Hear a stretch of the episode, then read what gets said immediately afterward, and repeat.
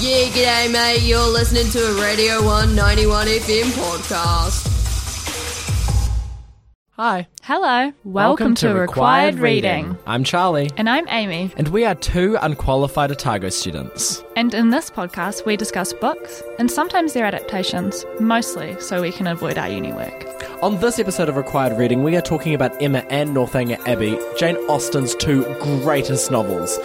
We are talking about Jane Austen's interpretation of Gossip Girl, The Wild, Crusty Dusty Men, and we are going on a gift hunt and we are not scared. Stay tuned to find out more.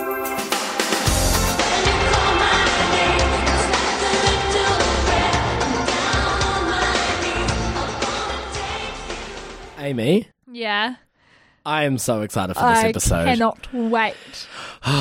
Today, we are talking about the two best Yeah. Austen novels. In our opinion, Uh, apart from all of the other ones, which I also love, yeah, they're all phenomenal, but these two are the best, and Yeah. these two are Emma and Northanger Abbey. classics. We're really returning to our roots today, you know? Yes, yes. We're we going are. to give you a full rundown of these novels you probably won't read. Yeah, But you and should. You don't need to. Also, Emma is a long. Uh, ass she's book. long. She is chunky. She's probably like 500 pages. And you know what? If classic books aren't really your thing, don't read them. Just listen to this. what? I'm not going to say if you hate them, read them. Am I wrong? It just sounds like that's the end of the podcast.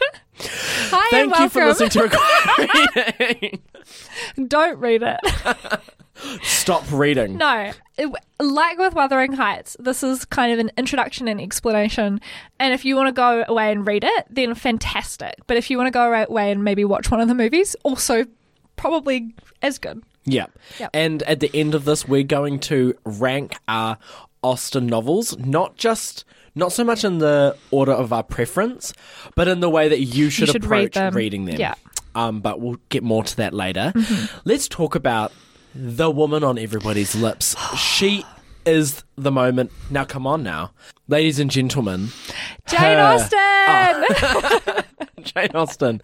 Yeah, the biggest girl boss in history. Quite she frankly, really, really was. And she was, so she's writing at the end of the 18th century, so end of the Regency era. Yeah. Um, a lot of Empress waistlines, okay? A lot of bodices.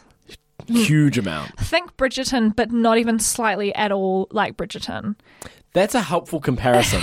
But like Bridgerton, Jane, Miss Miss Austen, she was the talk of the town, if you will, yeah.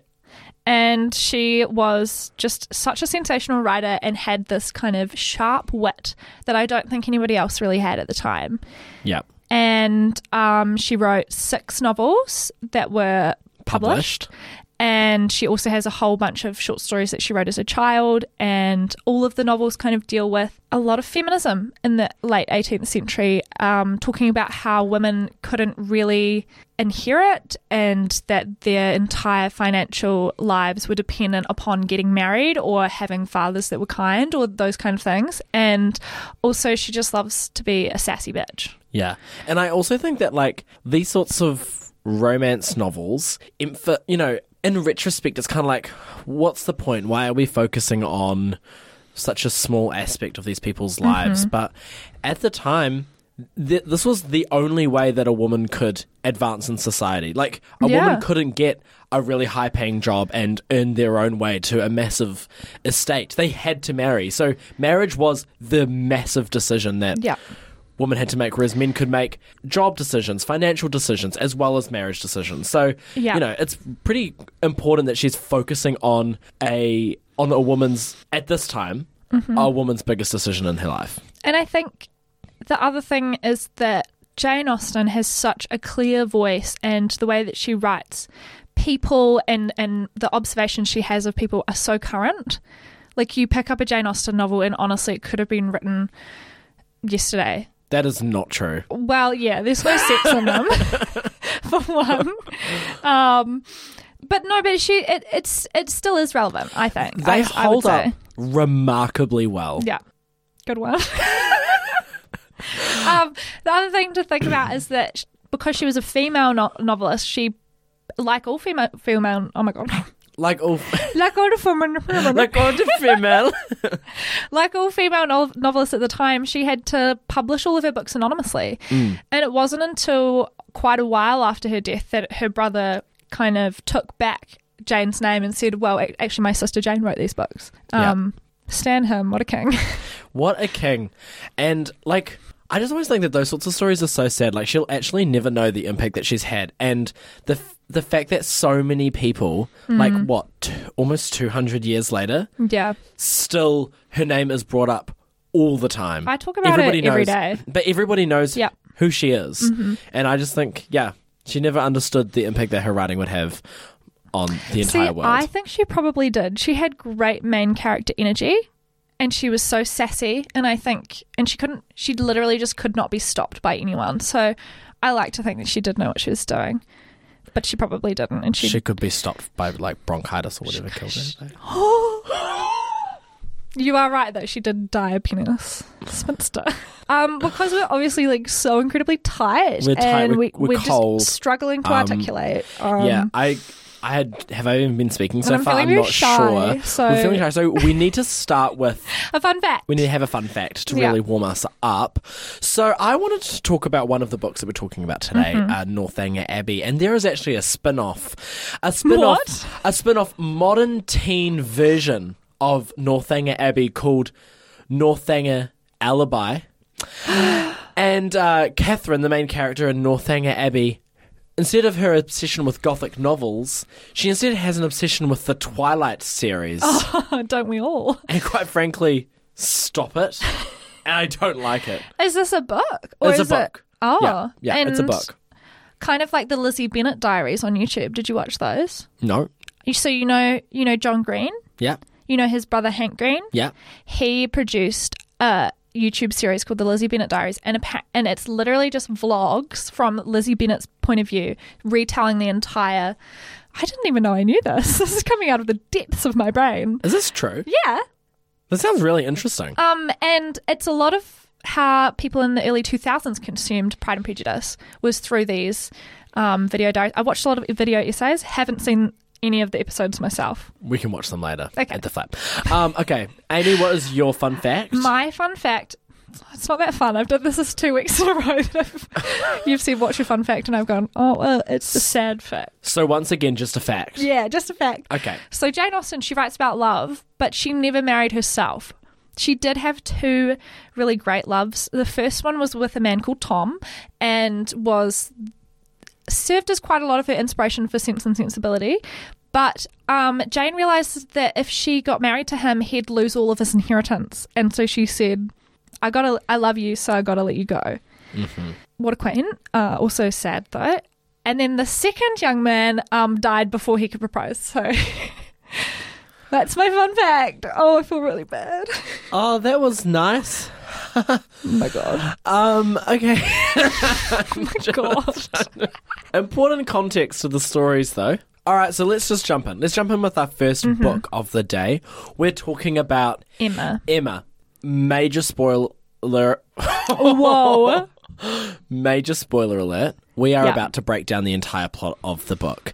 But to be honest, not a massively plot driven book. No, and it's kind of gossipy, so you'll probably really enjoy it. Yeah, and if if like what we go through right now Mm-hmm. resonates with you, if the characters sound interesting, you spend so much time with these characters. You Yeah. really get to know every single one of them so well over the Yeah. course of the novel. So just go give it a read. It's so good.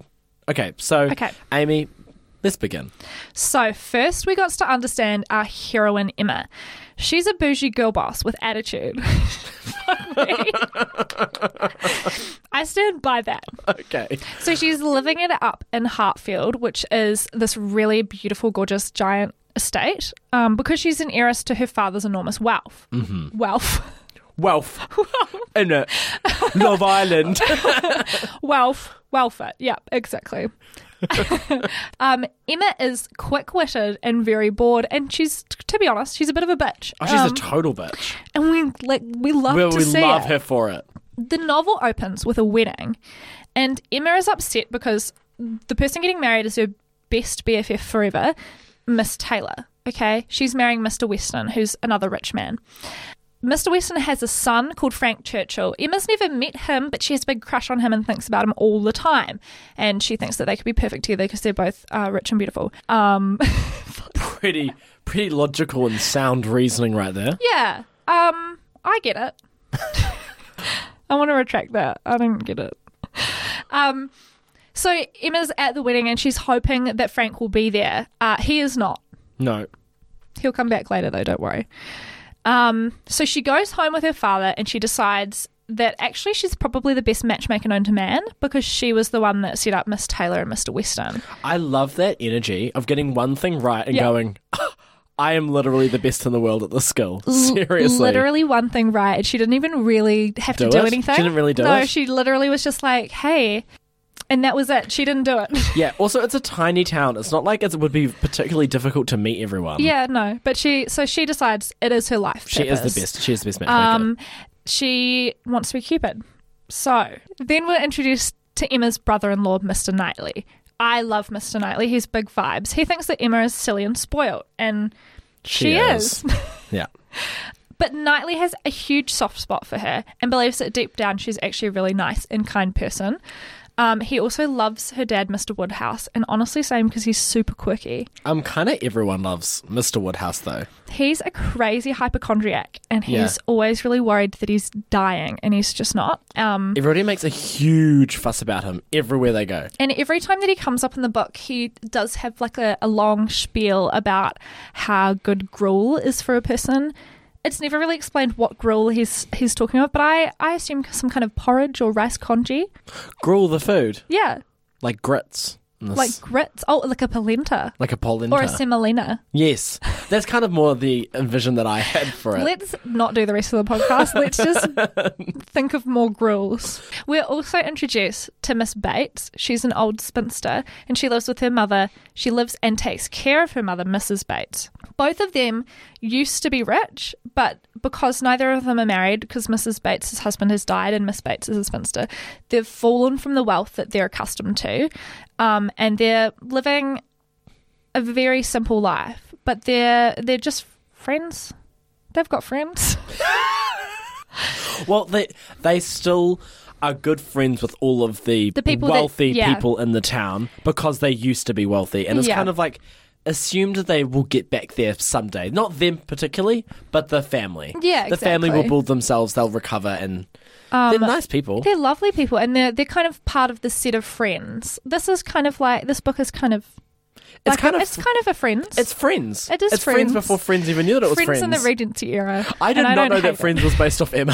Seriously, I love you've it. heard of Clueless. You've heard it here first. Friends is actually Emma, um, Who would be Emma in Friends? Rachel. Monica. Oh my god! What is your reasoning? Because I feel like Monica is. I mean, Rachel is the main character, but is that because it's Rachel or is that because it's um, Jennifer Aniston? Rachel's not the main character. Who's the main character? Phoebe Buffay. Oh, so true. Phoebe is Miss Bates. Phoebe and Joey, there's only people like that. We're talking about this. I don't really like Friends. I have a lot of issues with it. I'd love to talk about it, but we, we don't have time. I Anyway. hate Ross. That's- All right, continue, continue. so it's after the wedding. We've met all of these other characters, and Yep. Emma makes a new friend called Harriet Smith, and she lives at a boarding house for natural born daughters. I thought this was really weird the first time I bought it. Oh my god. I thought this was really weird the first time I read it because I was like, what's a natural born daughter? Like, Aren't all Aren't they daughters all naturally, naturally, born? born? and I was like, it seems really arbitrary to be s- segregating people that are uh, cesarean births and, and vaginal deliveries. Yes. um, but then I thought, I don't even, did they have cesarean then? No, I th- I'm pretty sure people just died. Somebody fact check that for me. but I found out, hence, uh, that natural born child is a child that's born out of wedlock. And so uh, there would be children born out of wedlock either to people who were married with uh, to other people or weren't married at all or um, that kind of thing and and the family still wanted to care for these children and they would send them to a boarding house where they would have education and um, like looking after until they were like reached eight like uh, being of age being 18 and then they'd find out like who they were anyway So, like an orphanage. yeah, but but The orphanage knows who they belong to. It's like a boarding school. Yeah, I said that. I zoned So- out for a second there, sorry. Harriet is a natural born daughter yeah. at one of these schools, and Yeah. it's not clear like who she is. But Emma thinks that she's probably nobility like her. Um, she goes, "You seem nice. You're probably rich and rich and cool like me," Yeah. which is so annoying of Emma. We love Yeah. her though. And during this time, Emma just keeps dreaming about Frank coming to marry her, and she kind of talks about it with Harriet. But her main thing that she wants to do right now is she's like, Harriet is the perfect fit for my matchmaking scheme. Um, and so she, so Harriet has this man that's in love with her, uh, Mr. Yeah. Martin, and he could give her like a really happy, comfortable life. Emma says, Harriet, you're too good for this man. And Harriet goes, okay, that sounds probably, that's probably true. But Mr. Knightley, who's also known as best bro ever, is like, Emma, that's so stupid. Mr. Martin is lovely. And he's like, actually, an absolute catch. And you're being silly. And Emma tells him to shut Mm. up. Yeah. So instead, Emma is like, Mr. Elton, what about him? So Mr. Elton is a clergyman, which Yeah. again, I didn't really know what that was. Like a priest. Like a priest or Religious pastor? person. He's a what A religion? ravioli. So, Mr. Elton, a ravioli, um, seems like the perfect fit for Harriet because little does Emma know, Mr. Elton's actually in love with Emma. And so, Emma, Harriet, and Mr. Elton spend a whole lot of time together. Mr. Elton keeps trying to like win Emma's love and favor, and Emma's like, "Oh my god, wow, you're so lovely. It's so nice you're in love with my friend." It's kind of awkward, and Harriet's like, "I love him." Well, Harriet is just very persuadable. well, she's naive. She she very quickly she jumps on any train that's given to her. So Emma's like, "Don't you like Mr. Elton?" And she And she's goes, like, "Yes, I'm in love with him." Yeah. And then ha- Well, she- and, and I then Emma think- goes, "You know, the next I don't know." she just sees the best intentions in everybody and she's like she's trusting emma because she thinks emma's like this really good person and everybody in the community loves emma and um, she's like She's very well respected. exactly and so when mr elton proposes to emma emma and harriet are like whoa what the fuck yeah. what is this about? And Harriet is heartbroken. And Mr. Elton, because he's a slimy social climber, is like, Ooh, I can't marry Harriet. I don't know who she is.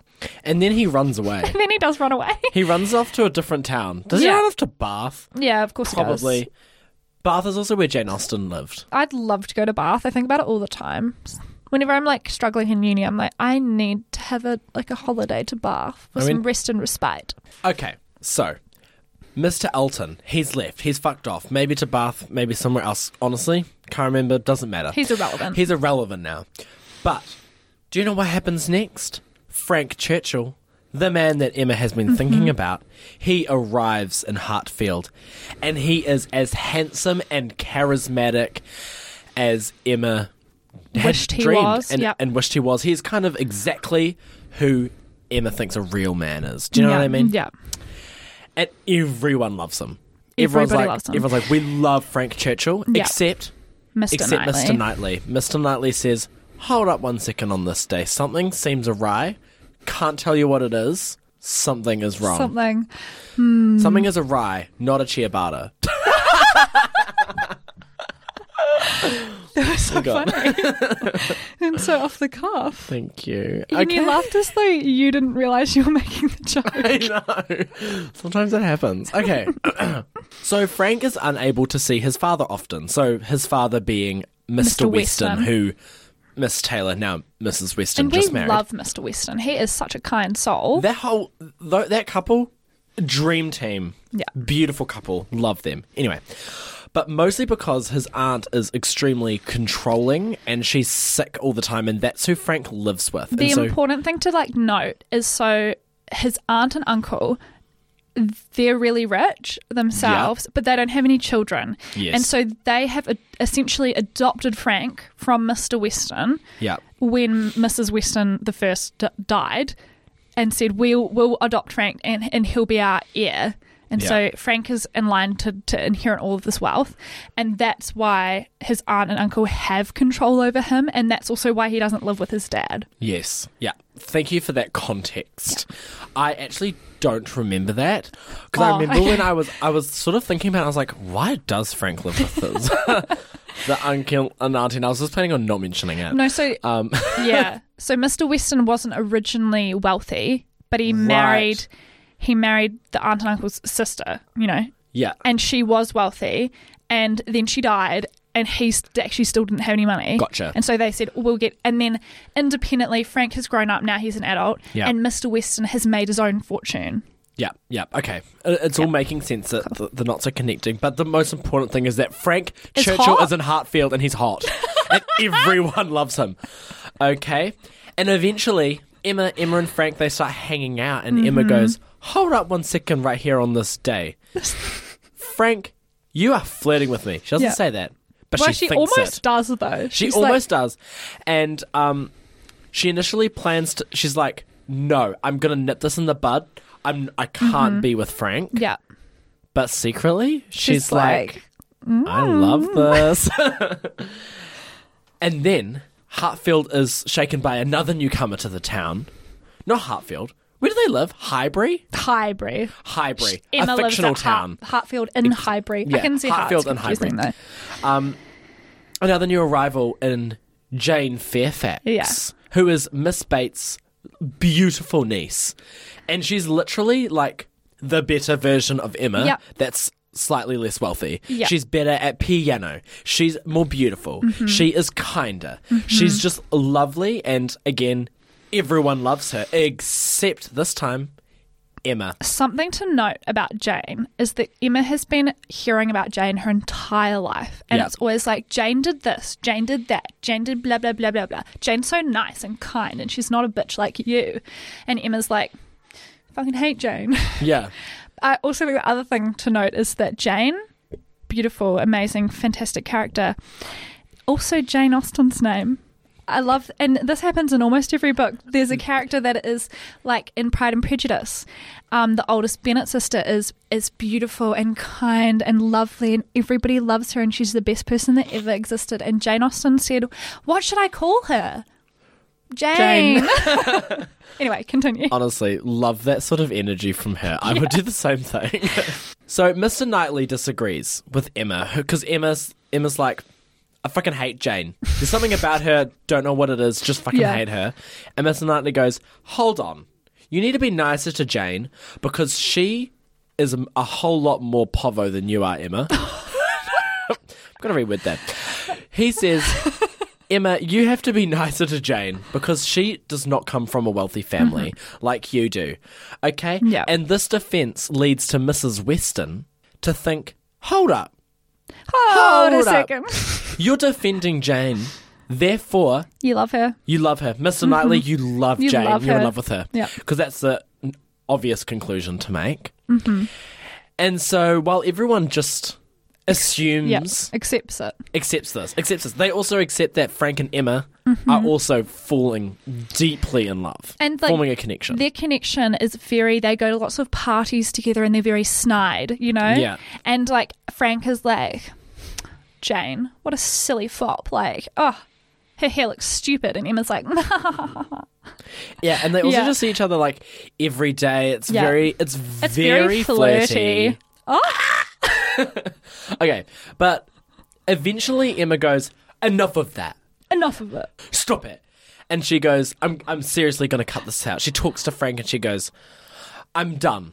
I'm done." This is it. this is we've got to stop this and she goes back to her matchmaking ways and she says i'm going to set you up with harriet again doesn't say that thinks it so this connection between harriet and frank is strengthened when frank says harriet from now i'm going to use the term from the book here not something that modern day people should be using uh, as it is a slur Yep. but he saves her from gypsies and Harriet says that she has fallen in love with someone. Because there's so there was a ball that night, and there was dancing. There was dancing, there's been dancing. And so there's just a lot of mystery in the air. There's a lot of love, but it's kind Mm-hmm. And of where is it coming from? Where is Yeah. it going? Where did it come from? Cotton Eye Joeing. Oh my god. I hated that. I hated that. I terrible. was too confident. So we've got we've got all Mm-hmm. of these feelings, these emotions, they're brewing. Yeah. And they kind of come to fruition in one of the most famous scenes in Emma. Um where they all go The on a entire picnic. kind of set of friends have Yeah. gone on a picnic. picnic. Exactly, the cast and crew of characters. They go off on a picnic to like hanging something. And um It's one of so it's one of Mr. Knightley's properties. yes, one of And- his many. They're out on this beautiful hill and there's like carpets and like pillows and lovely food and they're all like yummy. and, and they're like, "What a splendid day! It's what very a perfect solar day." power vibes. It's very You like know what they're I just mean? enjoying the Like, sun, they're enjoying nature. If it was set now, they would be on Waiheke Island with an Aperol spritz with Lord playing in the background. You know what I mean? exactly. Um, and so what ha- happens is Emma is really feeling her oats at this time. She she is going, "Everybody loves me." Yeah. Everybody has a crush on me. Everybody wants to be my friend. I'm I so funny. am the boss. I'm so lovely. Yeah, I'm the best. Yeah. And during the conversation at this picnic, she insults Miss Bates. Now, let me say, Miss Bates. She is should be constantly- protected at all to- She, she costs. Mm-hmm. should be protected at all costs. She is lovely, doesn't have a, a mean bone in her body. The only thing is that she talks quite a lot. Yeah. And this is a, is a this is an irritant to Mm-hmm. particularly Emma, but everyone else is like, don't harm Miss Bates. She's an angel. Anyway, so she insults Miss Bates when she's at this picnic, and everyone turns against Emma. She, they all she say, basically "No." sh- to give context to what she says that is so offensive is that Emma is pretty much like the kind of Emma and Frank are kind of joking, and Frank's being like, "I'm so funny and witty and whatever," and like, we should play this game when we talk about things. And Emma's kind of like, "Well, ah, hey Miss Bates, you're a stupid bitch." That's the vibe. You know what I mean? "Yeah." It's not even that. She's just like, "You're incredibly boring," The- the and then she's like, "Mm, the the vibe is like Miss Bates, you should never talk ever. "Yeah, yeah, You, that should, you're you right." should Yep. literally never speak. That is basically what she Yeah. said. Don't Like, articulate ever again. she's like, "You- "What? Yeah. You've never said anything worth listening to." That is basically the insult that she And said. she kind of says it in a way that's like she expects it to be funny and it falls flat. yes, We've all been there. it's uncomfortable. Anyway, so fast forward. Yeah. fast forward.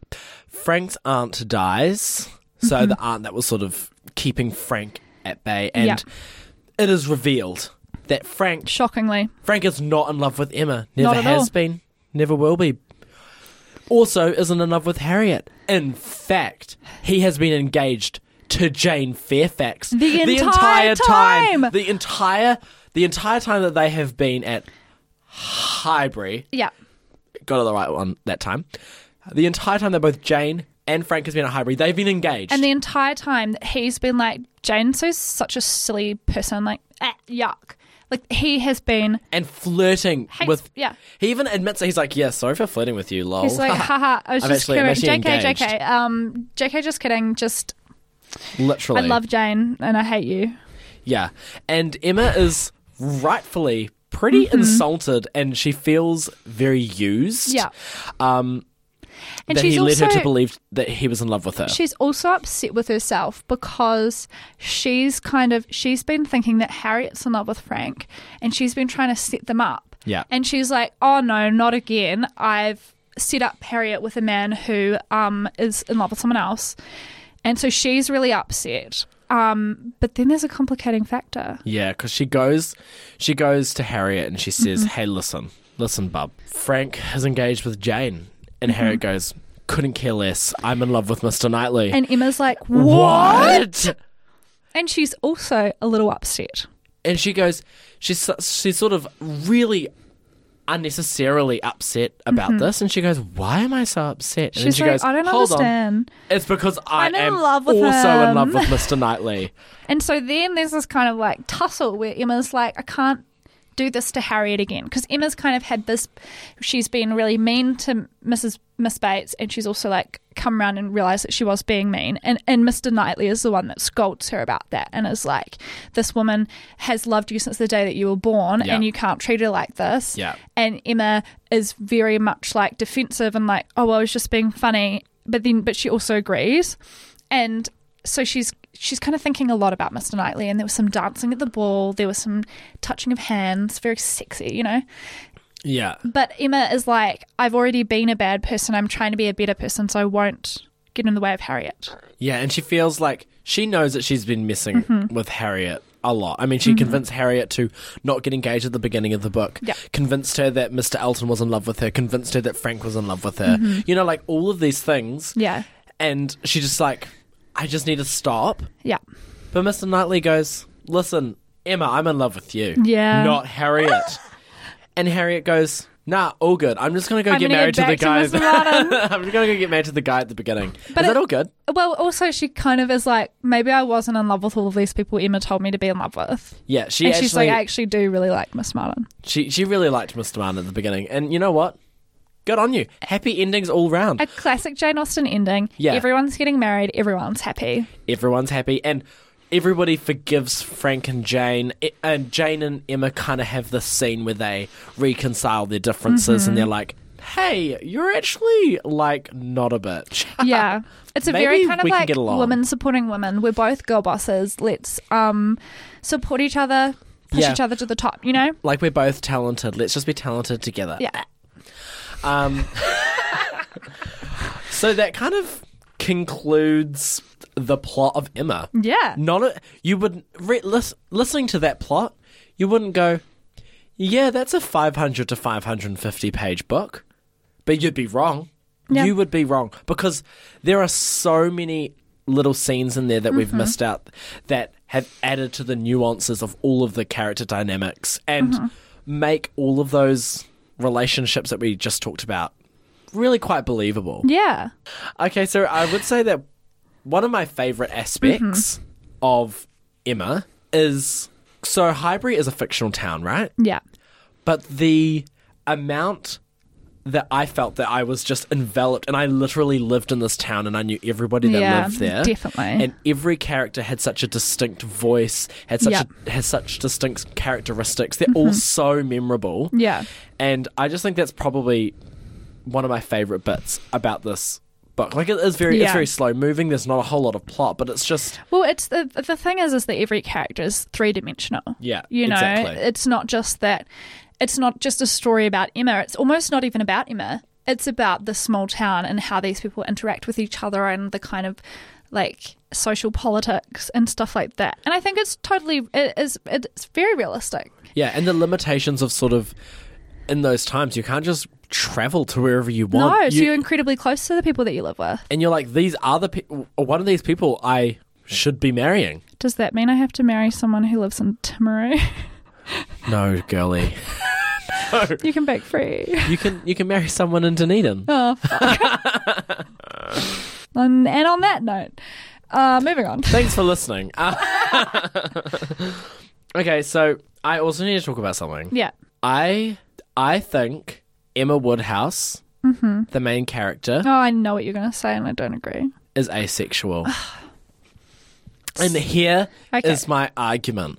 Okay, so basically, I'm Before going to we- ignore. Before we get to the argument, I think we can both agree that she's not straight. She is absolutely not straight, and I'm going to present that argument first. Okay, so basically, we're going to ignore the last little bit because I'm just going to assume that people put it in because these sorts of issues weren't really being raised at the time. So we're looking at the at the pre-climax, Emma. Yeah. Does that make sense? Climax. Oh, stop it. Not when I'm talking about asexuality, okay? Anyway. Um, okay. So Emma constantly throughout the entire novel is shown to have this deep fascination with other people's relationships. Uh, in terms of setting them up, in terms of their dynamics, how they work, she's very interested in them. Yeah. But she also is very removed from that. She never sees herself as getting into a relationship. And yes, she's got that justification of like, no, I need to look after my father. Yeah. But she never even like she when she daydreams about Frank, though. well, but She like daydreamed kind about of. She daydreamed about Frank. but even but even when like yeah she does, but also she rebuts him. And the second Mm. that she meets him, and she's like, oh my gosh, you're flirting with me. I need to cut that out because I'm not interested. You know, like it's those sorts of things. Like she never shows any interest in anybody. See, my take on it is that she's actually a disastrous bisexual and she's in love with both Jane and Harriet. When they make her a lesbian, No, but then Mr. Knightley has such bi wife energy, you know? all right, You know what I mean? right, all right. I see. What's your argument? I need an argument. I don't know. I think that she's like really, she's really obsessed with Harriet, and she talks about how pretty and awesome and funny and nice she is all the time. Like it's it's all throughout the book, and then the for the, all of the same reasons is why she's kind of jealous of Jane because she's like, and this is not me that just thinks this. Reddit agrees with me. I'll get to that later. I just I just think that all of those points actually strengthens my idea. Um, Well, I don't know if we're going to get anywhere. basically, And your point was that she's never really had an attachment to anyone. a sexual attachment, no. But the point is, there's just no way that Emma is straight. Yeah. Okay, and w- just when I was reading her, We'll not I be actually- taking comments at this time. No, in fact, I'm done. Let's move on. we encourage um queer discourse okay yes. but if any of you straights come and try and tell us If you, if any of you straights co- sli- slide into our DMs and try to tell us that Emma is straight, none of that you'll be blocked, blocked, and you won't be that able to felt see. so aggressive okay, let's move on. oh, that's good I guess another thing that we need to talk about Hmm. is the critique that it exists in all Austen novels. yeah But in this one, it particularly focuses on Mm-hmm. small town class differences Yeah. Mm-hmm. and her critique of the mega rich and famous. yeah um i totally agree in your in our notes charlie wrote subtle critique and i just don't think it's even subtle like at the end of the book and we don't stand emma for this harriet goes and marries like mr martin and emma's like i'm so happy for you but i also can't ever talk to you again do you remember that Yeah. She's literally like, so happy you're happy, girl. Girl boss slay. Um, I will never not speaking going to talk again. to you ever again because it's like revealed that that um Harriet's the the daughter of a merchant. So she her, her father's wealthy, but he he's not noble. He's not Yeah. he's not ultra wealthy like the rest of them. And Emma goes, no, no, none of that. Um, and so I think that's really telling that it's, you know, these higher class figures are, are you know, keen to be nice to people that are poorer. But at, when it comes to it, Emma doesn't feel like she should associate with someone that's poorer than her by that much, you know? And I also think that Emma's a really interesting character for Jane to use, Jane Austen, that is, because um, she is a woman of means and she is an heiress. And so she has the freedom to choose who she's going to marry. And she has this freedom to set up people because it's actually not a worry for her. And I think that that's a, a bold kind of character to have because it's so unusual. Yeah, I think I think when I say that it's a subtle critique, I'm not saying that it's a subtle critique in the grand scheme Yeah. of literature. I'm saying it's a subtle critique in the term terms of what Austen has written because I think that in some of her other books, for example, a book we're literally going to be talking about later on in this episode, Mm-hmm. Yeah. she it's overt. Every single rich character is an asshole. Mm-hmm. Yeah, true. You know, That's a good like point. they're all evil. You're supposed to despise them. They have basically no redeeming qualities. Whereas you definitely sympathize with many of the upper class here. Yeah, definitely. You know, and it is. I wouldn't say it's like v- vilified. Mm. It sounds like a very glamorous, nice lifestyle. But then at the same time, Yeah. she really said they're poisonous bitches. you know, like, like they Yeah. are nice, but they're also poison. but that's part of like why on a different topic m- Yeah. segue um that's part of why we love Emma as a character. You know, she is not the stock standard female character that we're used to, especially in classics. She is No. not like uh, typically a good person. She is mu- multifaceted. She is she has negative personality traits, And a lot you of know, them. and a lot of them. And like She's not a very good person. she's, sh- but she's that's what makes her kind of real, Yes, you know. exactly. I, And like I I've think she's. met Emmas, you know.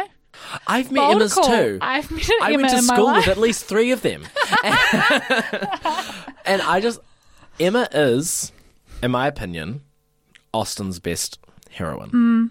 I would have to agree. Close second, Elizabeth Bennet. Yeah, I mean that is true. But I think another interesting thing with Emma is that Austen like writes her so well that by the middle of the book, when all of this kind of conflict is happening, we've kind of seen Emma in this good light, and we're like on her side, like so completely. And then this thing with Miss, Miss Bates happens, and the kind of mix up with Harriet and all of these kind of things. And by the end of the book, I found myself kind of questioning, like, have I actually seen what has happened, or have I kind of seen Emma's version of it? Yeah, she's a ve- she's very much an unreliable narrator. Mm-hmm. You know, Well, she's she's not the narrator. well, It's third person, she's but not. we'll but- get to that. But also, like, you do get a lot of her opinions. You do, yeah. You know, and that is also that's a lot of the way that you look at the events in the book. Is it's like Emma thought this, Emma thought that, Emma thought that. It was very clear that Frank was flirting with Harriet at this time, you know, Yeah. and like that's kind of the way that you're looking at it, which is why the plot twist works so well. Exactly. So, who's your favorite character? I think my favorite character has got to be ah Harriet. Yeah, I love her. I think she's just so she's like a puppy. She's she is so like lovely a puppy. She's so and cuddly sweet, and- so lovely, and just so kind, so forgiving Mm-hmm. as well, and just she's just great. yeah, She is the best best friend ever. So supportive. yeah. She's too good for Emma. She's way too good for Emma. Yeah, Who's your favorite character? it's a it's a close one. I've already talked about Mr. Woodhouse. Love Yes, him. He's love so him. quirky.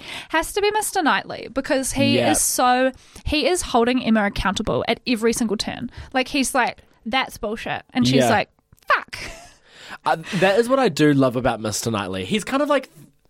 It's kind of awkward to s- use this comparison since I got married at the end, but like an older brother, but like. Well, that way he's a, A blo- much- he's a brother-in-law. But like a much older brother. Do you know what I'm saying? Well, and there is an age gap. there is definitely an age gap, and he's got this sense of maturity, and he he goes like, "Emma, you stupid bitch! Why are you saying that?" And Emma's Shut like, up. I don't know. Yeah, she goes, Like he's they're good for each other. They you know? are good for each like other. he's such he's so straight and narrow that like he needs a little crazy from Emma, but also he's gonna like he's the he's the one that really believes. Everybody believes that Emma's a good person in this town, but not everybody believes that she's actually a bad person at the moment. "Yeah, Like he is like objectively, you're not very nice, but you have the capacity to be nice and to be kind and to be wonderful. yeah, But he's not going to just let her be a spoiled brat. exactly." And that's why And we that's why love, I love him. Okay. Um, so do you have anything else to say about Emma? No, I think that's all my thoughts. Cool. Um, so we are now going to hear from our sponsor, University Yay! Bookshop. Uh, so we're going to cut to that where we're going to learn about the book that we're doing a giveaway for this week. So we're back with Anna from UBS uh, to reveal the book that is part of our giveaway for today's episode. So Anna, what book are- is UBS giving away? Kia ora, you two. So today we're giving away Slow Fire Burning. Now, um, this is by Paula Hawkins, and she wrote The Girl on the Train. Now, you might have seen the movie. It starred Emily Blunt. Yeah, Yes. I Um, oh, cool. Yeah. So, book is really well known, um, a- as is the movie. And so, this is her latest one out. Um, also classified as a psychological thriller. Um, it's about revenge. So, there are good people in the book, um, but they're capable of terrible deeds, but you don't know quite what's happening. And each page you turn over, you discover a little bit more um, until a bit of a reveal at the end. Um, it's it's a wonderful look at, at humans too, Mm.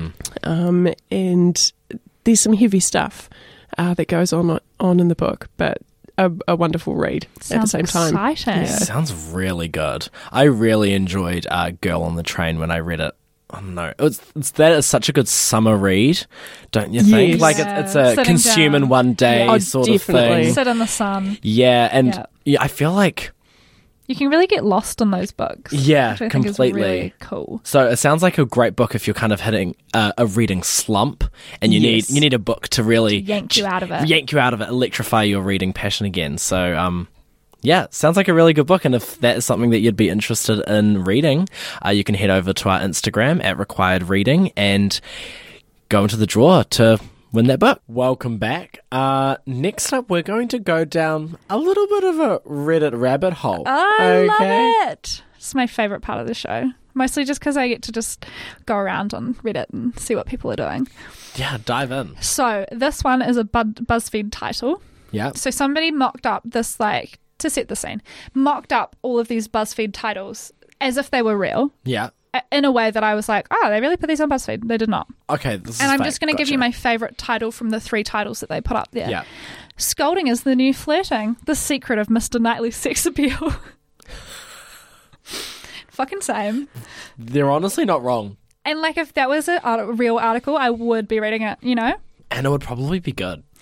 Um, this one is from Jane Austen Gifts. Uh, I found this one on Tumblr actually. It says, this was at the start of their page. It says, please do not repost, nor use in GIF hunts, nor edit any of my GIFs.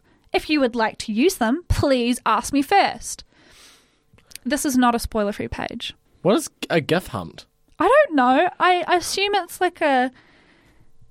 I don't. I don't know. Why do you need to go Maybe hunting like a, for a, a GIF? treasure hunt. You have to kind of jump between gifts, but the internet is so vast. So That is the next Pirates of the Caribbean movie. They're going on a GIF hunt. Pirates of the Caribbean 86. GIF, GIF hunt hunter. through the. Emma Jane Austen gift hunt. Good GIF hunting. Starring. We're We're going on a gift hunt. Yeah. Okay. And we're not scared. That's me clapping for that because I really enjoyed it. This one, um, I like to always sprinkle a fan fiction uh, in Always. here because I think it's hilarious. Always. so this was the title, and then I'll read. I've I've redacted quite a lot of the bio of the fan fiction because it was almost the entire fan fiction. Fan fiction trope mashup: coffee shop AU plus detective AU. Emma Woodhouse and Mr. Knightley. Emma Woodhouse is the store manager of Woodhouse Coffee. She is efficient and super compet- competent, leaving her with lots of time for fascinating about her regulars and setting them up together. She notices everything. Everything was in capitals, okay? Yeah. theology student Elton, studying on Tuesdays and Thursdays, and pretty Harriet, the kindergarten teacher. Emma thinks Elton and Harriet would be perfect together because, in capitals, she can just tell. So true. Okay, then there's Detective Knightley. You never think that a childhood friend is going to grow up to be a detective, but there you go. Um, and then it goes on to talk about how there's such a lot of sexual tension between them, um, and yeah, they fall in love at the end. I think because because he comes in every day with his cases because he's a detective on murders. Do you want to read it? No. Don't. Me neither. Doesn't sound super interesting. Um, and now this one, I'm just going to read out four titles. Um, Yeah. It's a bit of found poetry, if you will. Yeah. it's Um, best to be consumed together. Yeah. So Kind of like a haiku. I'm just going to take a deep breath because it's a bit Yes. of a performance art piece, if you will. Thank you. Bees, bees, bees. Reviews of Nui Cobalt, Be- Cobalt Bees. Myers Briggs and Austen protagonists. Who's afraid of Jane Austen? Naming children after Austen characters. That was so beautiful, Amy. Thank you. Um, and I want to end the Reddit rabbit hole f- with my favourite. Always like to end with a, a good one, you know. Yeah. Quit while you're ahead, if you will. Brazilian Jane Austen telenovela Vela abd- Oh my god, I'm going to do it again. Okay. Brazilian Jane Austen telenovela adaptation coming. Fuck it up. Can't wait. That was three years ago. Okay. I have done a little googling. Um, Is it out? No, it doesn't exist. Okay. It only got eight upvotes, so people weren't that super hyped about it. All right. We need to talk about The movie, the movie. We need Yeah. to talk about the movie. This is the Autumn de Wilde movie. the 2020. Uh, can I also say, what, What a, a name! gorgeous name. Yeah. I I would literally. I don't know what I. I don't You'd know kill what for I was that gonna name? say. Yeah, I, I don't want to say that anymore though. Yeah, I don't think it's that good. But I would do something. But would you steal her identity? Yes, Autumn de Wilde. It's such a good name. Such a good name. So yeah, Autumn de Wilde. She directed She's the wild. the. she directed the 2020 Mm-hmm. Emma film, starring Anya Taylor Joy, What a queen, the we star love her. of the Queen's Gambit. Yes, Yep. God. She Okay. makes everything sexy. sexy and slightly like weird. Yeah. You know, like I'd like to In equal tell the proportions. listeners that when you said weird, you did do a shimmy with your entire I body. sure did. And I we did a are shimmy doing and it again squiggly now. legs. yeah, and I just have to say, I just have to say, Mm-hmm. the costumes Ah. and the aesthetic of the film. Every single scene has the most beautiful composition and color scheme. Everything is thought out to perfection Per- and to placed perfection. perfectly. And um, just so we love to see a Gilboa Slate, you know? And it's so like And the it's so other- over the top and clean and it's not like gritty realistic Emma. It's gorgeous. No, well, no, but the costumes are realistic. realistic. Whoa, real are they? Those colours? Yeah.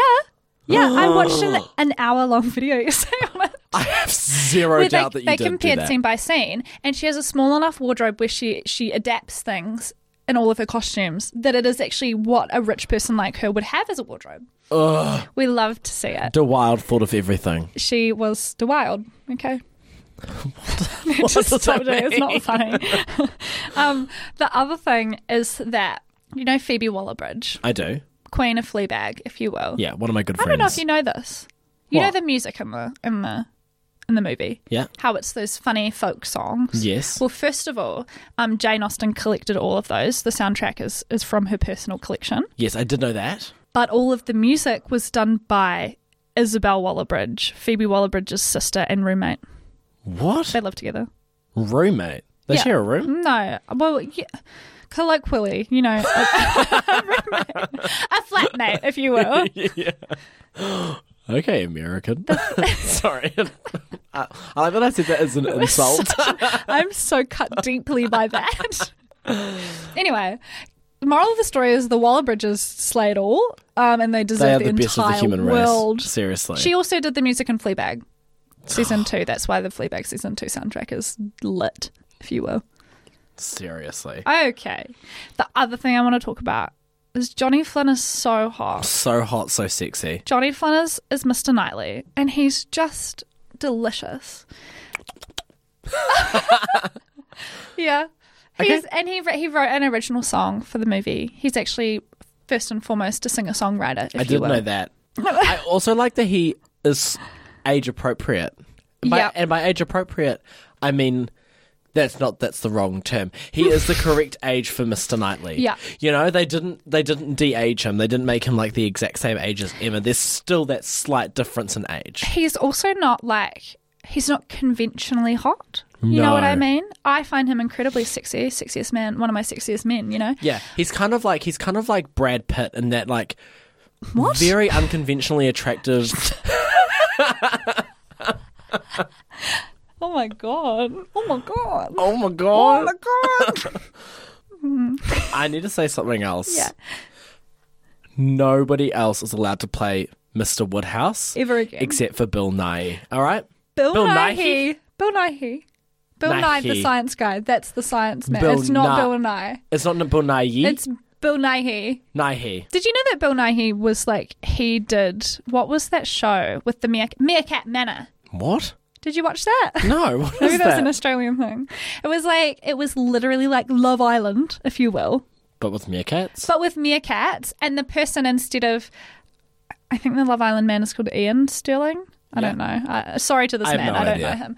Um, but Bill Nighy essentially like narrates this entire meerkat life, and you get to see them have children, and some of them get um like kicked out of the manor. Well, it's not a manor; it's their whole. They're they're actually just real Their whole? meerkats it's, it's very not scripted, apart from what, what Bill Nye is saying. So, moral of the story is: if you want to read Emma, don't watch Meerkat Manor instead. I will say, as a testament to the beauty of this film, was only released what last year. Hmm. Yeah. My friend Sophia uh, believes that she has watched it upward of thirty times. and you know what? That's Sorry more- to my mother, she's watched it at least forty, and I've watched it probably thirty times with her. I know it completely off by heart. Have you really? Yep. I have it on my iPad. I watch it when I feel sad. That's what Sophia does And too. Miss Taylor in the house is very different to a Mrs. Weston three kilometres away or something like that. Very true. You know? True words haven't been said. I'm embarrassed. Okay, we need to stop talking about Emma now. Yep. We need to stop. It's we need to done. stop. We're finished. Thank you and Okay, goodbye. that but we is- have more podcasts. we do have more podcasts because we've got another book that we need to talk about. And we're going to run through this one fairly quickly. yeah. And this is Northanger Abbey. Why? don't know. I don't know why that happened. Okay, we're talking about Northanger Abbey. So, Northanger Abbey is split into two volumes, and they Yeah. feel like almost completely different novels, just with the same characters. So we got book one. We open with our protagonist Catherine moving to Bath, and she is like super excited about it. While she's there, she's introduced to Henry Tilney, who thinks he really likes Muslims, and she thinks he is really cool and sexy. She's like, "Damn, if this is what the city has to offer, I love it here. But while she's there, she also meets Isabella Thorpe. And Isabella Thorpe is a young socialite. She loves gossip. She loves drama. She's kind of like, she's kind of like, um, who's the? Serena Vanderwoodson. Yes, literally, yes. We're losing it in Um, the studio today. And back to you, Charlie Robinson. Thank you. But I would, I would. I, I would say that's a very good comparison. Book one of Northanger Abbey is very Gossip, Gossip Girl. You're so Yeah, right. I've never watched it, but I just feel like it would be. And if book two was another girl book, it would be Gone Girl. I completely disagree. I- You literally wrote here that it's murder. we'll get to that. The other thing about Isabella is she has this crusty, dusty brother, Ooh, and he John. is categorically the worst. And Everyone he hates him. is like, Catherine's in love with me because I'm amazing, and he's just not amazing, and he's really gross, and he kind of kidnaps her. yeah, and it's c- because like, okay, so. The girls, they're kikiing, they're hanging out They're in Bath. kikiing. They are Okay. Mm-hmm. going to balls, they're living their true life. Both of their brothers come. We've got James, so I can't remember his last name, James, Catherine's brother, Mm-hmm. and John, Isabella's brother. And they think, let's do a swapsy doozy. you Yes, know? and Isabella goes, James, you're mine. yeah. we are going to start flirting. Yeah. And John goes to Catherine, you're mine. And Catherine goes, ooh, I don't no, want yuck, you." I don't want it. And he kind of goes, And he goes, I'm going to double down then. And I'm going to. And it, it gets weird and creepy. Catherine's okay. She's fine. She's- Everybody, don't get too stressed. I know you're feeling scared. She is squared." absolutely fine. But they sort of like have this grasp on Catherine. And Catherine's like, oh my gosh, I can't do anything anymore. Why, Mm-hmm. Yeah. why are you sort of restricting my movements? Yeah. And so she starts to develop a friendship with Henry Tilney's sister, Eleanor. Mm-hmm. But every time Catherine tries to hang out with Eleanor and Henry, Isabella and the brothers come along and they interrupt her and they whisk her away in a carriage or whatever it is. And eventually, Isabella and James get engaged. Big, big plot movements happening right here on this day. Book two. That, that's the end of book one. Very drama filled, Yeah. very sort of classic Austen. We go to book two. Starts with the arrival of the older Tilney brother, Frederick. Stop. Frederick. No, Frederick. Frederick and Isabella starts flirting with him after realizing James isn't James rich. isn't rich. She is a gold digger. She is a gold digger, and this, She ain't nothing but a gold digger, if you will. and we start realizing. Well, we've kind of already realized, but Isabella, She's she just ain't it. she ate it. She ain't it, girl. And Catherine goes, I'm done. I'm done with this life. Mm-hmm. I'm done with this city. I, And accepts an invitation to go stay at the Tilney home called a Northanger Abbey. Yeah, here we go. Yeah. So here we go. We, so this is like over halfway through the book, and we finally are going to Northanger Abbey. Hell yeah. Anyway, she's is super fucking pumped. Catherine is like, fuck yeah, because she loves 'Cause- gothic novels. So the entire book is kind of interspersed with like Catherine having these crazy kind of sex dreams. they are though. About like she's reading all these gothic novels and she finds it all very kind of exciting and thrilling and sexy. And um, now she is going to Northanger Abbey, which which and everybody that she tells that she's going is like, oh, don't go there. Something terrible happened there. yeah, and also and she's like, ah, sign me up. And also another another feminist iconic moment from Jane Austen is she keeps going, she keeps going, I love gothic novels. And then all the men are like, um no, those are that's Mm-hmm. for So men. gross. Ooh, yucky. And she goes, Shut up, I like them. Yeah. Piss off. Yeah. And then she I remember not very distinctly, but I remember that she proved them wrong about certain facts. Um, I'd just like to ask you one follow up question. Are you studying law? Shut up. No, I do English lit. Anyway. They Um, they proved her wrong with some facts. Yeah. you don't know the rules of law. That might have worked. okay, anyway. So she is pumped. She's like, this is fucking it. I'm going to a classic gothic abbey. There Hell will be yeah. monsters. There'll be ghosts. Okay. Yeah, monster bosses. And she gets there and she goes, This sucks. This is boring. Nothing it's is happening. cold. It's, cold and boring and dark. it's huge. Uh, I'm Henry, you're lonely. never around. Yeah. So she's like, this is just not what it was supposed to be. Mm-hmm. And so she goes, you know what? I'm going to make it more interesting. So she. And so the other thing before you say this is Yeah. that when they arrive, Mr. Tilney is kind of like like Catherine's kind of like, Oh, will I meet your mother? And he's like, No, she died. It's my father's fault. Like oh something like that that's kind of vague. So she gets this kind of like I don't know, vague comment. It's it's very like um teen angst from Henry. Yeah. He's very like, Fuck my dad, I hate him Yeah, yeah, yeah. and yeah. it's anyway, very continue. that. And this also is kind of all part of her daydreaming about gothic novels and having read a lot. And she's finally in a place where a gothic novel would be set. And Mm-hmm. so she's like, I'm going to create a mystery. So she goes, General Tilney, Henry's and Eleanor's father, killed his wife. Yep.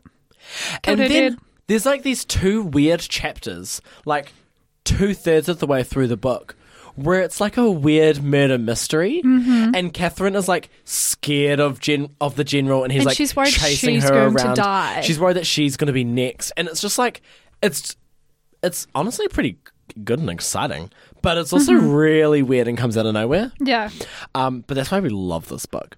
Anyway, that that kind of is all over, Yeah. and the general's like, "I didn't kill my wife, you stupid bitch," and she goes, "Ah." ah." okay, I'll ignore it then. And she just kind of continues, Yeah. just staying there. Yeah. And so she gets a letter from her brother, and her brother says, "My engagement with Isabella is off. She's cancelled." And she then gets a letter from Isabella saying that Frederic rejected her.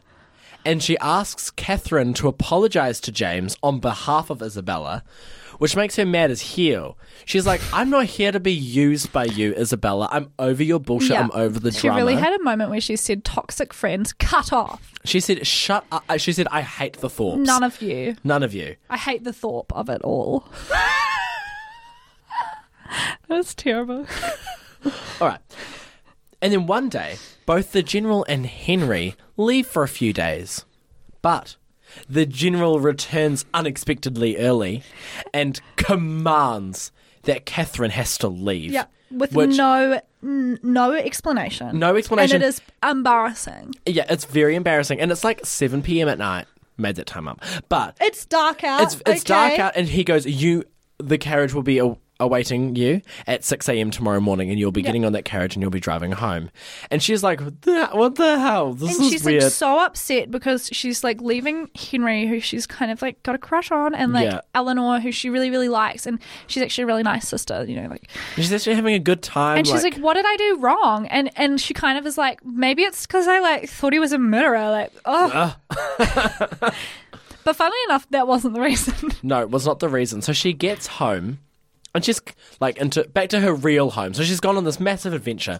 She went to Bath, Mm-hmm. she went to Northanger Abbey, and now she's home. yeah, And she's in this sort of state of shock until Henry rocks up and proposes to her. And she's like, the fuck? I was just kicked out of your home. Why are you here? And it's revealed that the general had sent her away because he thought she was poor in order to make a wealthy match for his son. I mean, there's a lot of other things that go on. well, no, so so the general was told by John By Thorpe, John Thorpe, so the crusty evil- and the dusty, evil brother. He is like, because he is just a big liar. He's like, "Yeah, Catherine's kind of in love with me, and she's super rich, and I'm gonna get all her wealth." But so the general hears this and is like, oh, Henry, you should totally be friends with her, invited in Northanger Abbey. So, like, we can have the money. But then he goes away. And then he finds out that that's all a lie because John Thorpe's so crusty and dusty. And so he that's when he sends Catherine away. Exactly. And then eventually the general goes, Ah, they're not super poor. Yeah. You can marry her. But you are not getting any of my money. No. And he becomes a clergyman. and they live happily ever, Ever after. after. And I want to Oh, say that was a roller coaster. because this book is a roller coaster and it's also teeny tiny. this skinny, is your skinny. starter, Austin. This so this is where we're getting to that bit. This is the Austin you want to start with. It is really short. This it's so it's the quirky YA. and random. It's, quick. the young adult of of the Austin world. You know, It really is. It's such a good place to start. And there's so many different aspects of Austin's other novels within it. Mm-hmm. Yeah. And you can kind of pick and choose which bits you like. Yeah. Mm-hmm. Like if you like the really kind of weird bits, I would say go to Emma. yeah. If you like the more grand romance, you go to basically all of her other ones. but it's just like and also you you'll just realize if you like her Mm-hmm. writing style, if you like the way that she envisions characters and also name name more hateable characters than the Thorpes. Fucking hate the thought. Fucking hate the Isabella this is and the John Thorpe. Thorpe Oh. Hate Club. Okay, Okay. follow us on Required Reading to join the Hate Yes. Club. Um, yeah. What was I going to say? I was going to say something.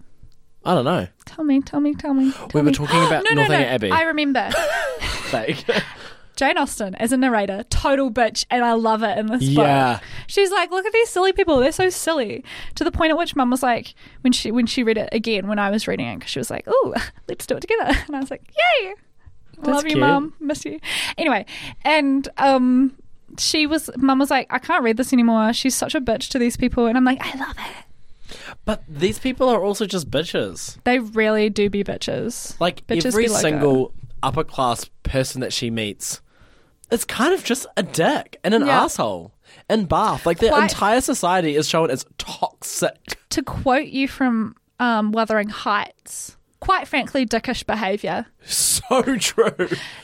Right. And on that, moving on. Moving on. Okay, so one of the most important things that we haven't really talked about, which applies to both Austen novels. Mm-hmm. Yeah, that would and be Austin remiss in general. not to talk about. Seriously. and I think I would um, not be allowed to finish my English degree if I didn't bring this up. Exactly. So and- I'm gonna have to condense some academic theories right now. Yeah, let's let's um we'll, we'll we'll we'll try to tell it in a nice way to the to the dumbos out there. By dumbos, I am referring to myself because I don't really yeah, I'm understand gonna this stuff. explain it. Charlie doesn't. So get explain it. to me, and then I'll ask questions. So it's, this is the invention of free indirect discourse. So what's that? It. So it's not really the invention, but it was. So free and direct discourse is. So we understand perspective, right? This first person, which is I. You know, I did this. Yep, yep, yep. then I did this, I thought this. Then we have second person, which is you did this. Nobody really uses second person because it's really hard to use. And then there's third person, which is like Charlie and Amy made a podcast and it Yeah. took them forever to record it. And they've gone a little insane. Anyway. So that's third person, right? Yeah. And third person is really good for like plot because you can you can be removed from people and you can see from the outside. Whereas when you're doing first person, you can only like talk about things that the person, the narrator has has experienced. yeah, So free and direct discourse is like an offshoot of third person where it's third person person but it seamlessly slips into the character's consciousness and thoughts while still being third person. And so it would be like Charlie and Amy are recording a podcast. Charlie is thinking, I'm really hungry and I'm a little bit cold. And and then it would be like Amy thought that blah blah blah blah blah. yeah. And now, when I'm explaining it to you, it doesn't sound that crazy or that important Revolutionary? or revolutionary. But at the time, it was because they were really only writing novels that were first person. Like Wuthering Heights was always first, like a first person recounting, and they got around to the kind of s- like uh, strict guidelines of first person by having all of those nested characters. Yeah. Um, But yeah, so everything was kind of first person or third person. But J- Miss Austen, w- a queen, was like, I'm going to mash these together. I'm going to make it better. And so she was. She is kind of still held as the person that really she didn't invent it. People had done it before, but she was like, and especially with Emma, Emma is like key to this free and direct discourse thing, and like that was the thing that brought it back into like not even back brought it into the sphere of like writing. Yeah. And so, like a good, a really good uh, example of free and direct discourse would be Normal People, which we did an episode on last season. If you want to check it out, so shameless self plug on our own podcast. It's- It's not that. Sh- we don't have to be shameless. So that we have Marianne and Connell, we don't hear their thoughts as an I did this, I did that, I did that, but we know what they think, and we and we kind of switch between them, you know. yeah. And so that's free and direct discourse. Did that make sense? Yes, thank you so much. Um, so this has been the conclusion of our TED talk. Uh, Shut up. no, it was actually very good, very good. Um, Okay. condensed discussion on free and direct discourse. Thank you.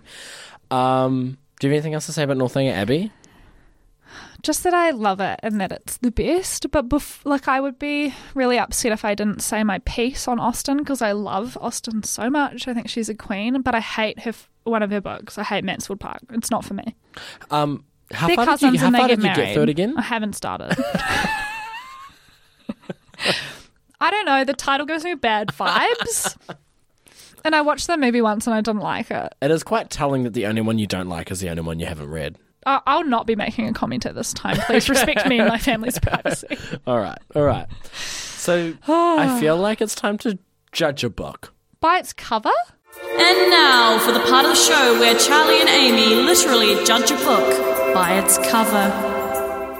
So this is judge a book by its cover, where we judge a book by its cover. And this week we've got Oh my god! I th- I thought you were about to die. Sorry, I thought I needed a sneeze. Oh lord, lordy, lordy, lordy, Uh lordy. oh. Spaghetti-O. And this week, we've got The Secret Midwife by. Seems to be a No secret as one? well. Like, there seems to be no author name on it, but there is a little um a little Subtitle. subtitle that says Life, Death, and the Truth About Birth. So I'm going to set up the cover for you guys at home because obviously you can't see it. Um, there's kind of it's kind of blue. There's kind of a hospital scene in the background, but they've obviously done some kind of motion blur on it.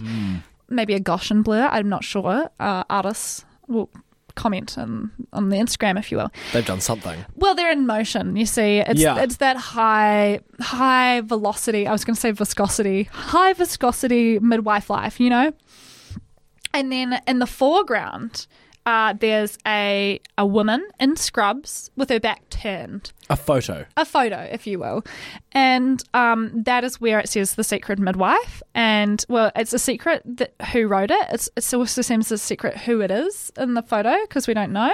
Yeah. Um, and then there's a a little circle. It's one of those fake stickers, you know, when there's the books and then they have the fake stickers on Ooh. them. Is that not real? No, it's it, it's it's a fa- it's a fake sticker. It's part of it. And it says for fans of one born every minute. I watched it on YouTube sometimes. It's quite funny. It is quite, Quite funny. good. It's quite moving. It's quite it's quite self-explanatory though. And then- about a mid midwife. Yeah. And then the back just has some here. There is one thing that never changes. I am the mother's advocate. I am there to ensure her needs and wishes are heard and that she feels informed and in control of what's happening to her. After all, this is her body, her birth, her child. I am the mother's voice, even when she is in too much pain to speak. That sounds quite moving. Per. Love that. Um, So, we did find this at our house. yeah. Um, our flatmate Monique, who is one of our biggest fans. Love you, Monique. You're right, Monique. nah, love you, boo. I don't like that energy. Mom Squeak, love you, girly. Um, and she gave us this so we could use it for it today. I have so many questions. I believe she had negative things to say. I also believe she had negative things to say But let's talk about what we think. We're not talking about the contents of the book. because we're only judging it by its cover. By its we're not, cover, and we're exactly. not judging it by what somebody else thinks of it because we judge- again, by, we its judge by cover. its cover, by its cover. And what I see when I look at its cover is I go, I have so many questions. What is the secret? Yeah. Is it secret that she is a midwife? Is it a Hannah Montana situation where she is a midwife, right? Okay, and then oh, all of a sudden she has to go and be Miley Cyrus? Wait, Take so, the you- wig so you're off. so you're talking a midwife with a secret. No, I'm saying that it's it's a secret that she is a midwife. But what if That she's okay. an she's an everyday, you know, kind of everyday Joe, if you will, and in her spare time, she transforms herself into a midwife. Or what if? Or what if like like there's only we're at a hospital. We're out. We're out in the country. A woman is giving birth, and one of the nurses says, "Why don't we go get the midwife?" Immediately, the doctor goes, "Shh, you're not supposed to." Be. You're not a supposed to know. How do you know about the secret midwife? I also think maybe she's a normal midwife, but with a big speak secret. Maybe she's maybe she's a spy as well. Who for? Who knows? You love the midwife with a secret. Well, it's called the secret midwife, that doesn't make sense. but it's secret that she's a midwife, or is it? Who knows? Life, death, and the truth about birth. I just like. I just. I don't know. I don't like that. It's. I don't like it. I don't like. pho- I don't like photos. We have talked We've about just this discussed before. this, especially people. But Look- it's different if it's non-fiction. Obviously, I'm engaged by the title. I'm engaged. What is the secret? What will I find out? Yeah. I'm not engaged by the typography. I hate it. I think it's terrible. Look at it, so skinny but also fat at the same time. Yeah, that's true. but also it's just kind of too smooth, but also too rough. You know what I mean? I don't like the fake sticker either. What are you giving it o- out of 17 secret midwives? Out of 17 midwives, how many of them are secret? Is a secret good or bad? And the secret's neutral. You don't know what it is. So you're just choosing. Then I guess So okay. If I you would were say rating it from um, a secret midwife to a not secret midwife and you had 17, how many secret midwives would it be? I would say I would deem it eight neutral secret midwives out of 17 midwives. Yeah, that tracks. How many would you give it? I'd give it uh, 10 Okay. Because I do have so many secret questions. Uh, secret to you. Oh no, I've already told them. Shh. we can re record. Don't tell anyone about what I said. Maybe the secrets are, because that's a secret between you and me. Okay. And thanks for tuning in today. Yeah. Uh, thanks, guys. Next week, we're going to be talking about possibly the best book that I have read in the past three to five to my whole life years. What? Unequivocally, my oh my god, three five. We are talking about Owe by Yeah. Becky Manawatu, Aotearoa's, well, finest author, I Yeah, think, at I this, at think. this time, at Yeah. this moment in time. forever and always. will always be the best. Um, once again, thank you so much to University Bookshop for sponsoring this episode. If you'd like to go check them out, you can head to www.unibooks.co.nz or you can go to them in person on Great King Street, just close to uni. Uh, so, yeah, once again, thank you so much, and we'll see you in a couple of weeks. We love Bye you. bye.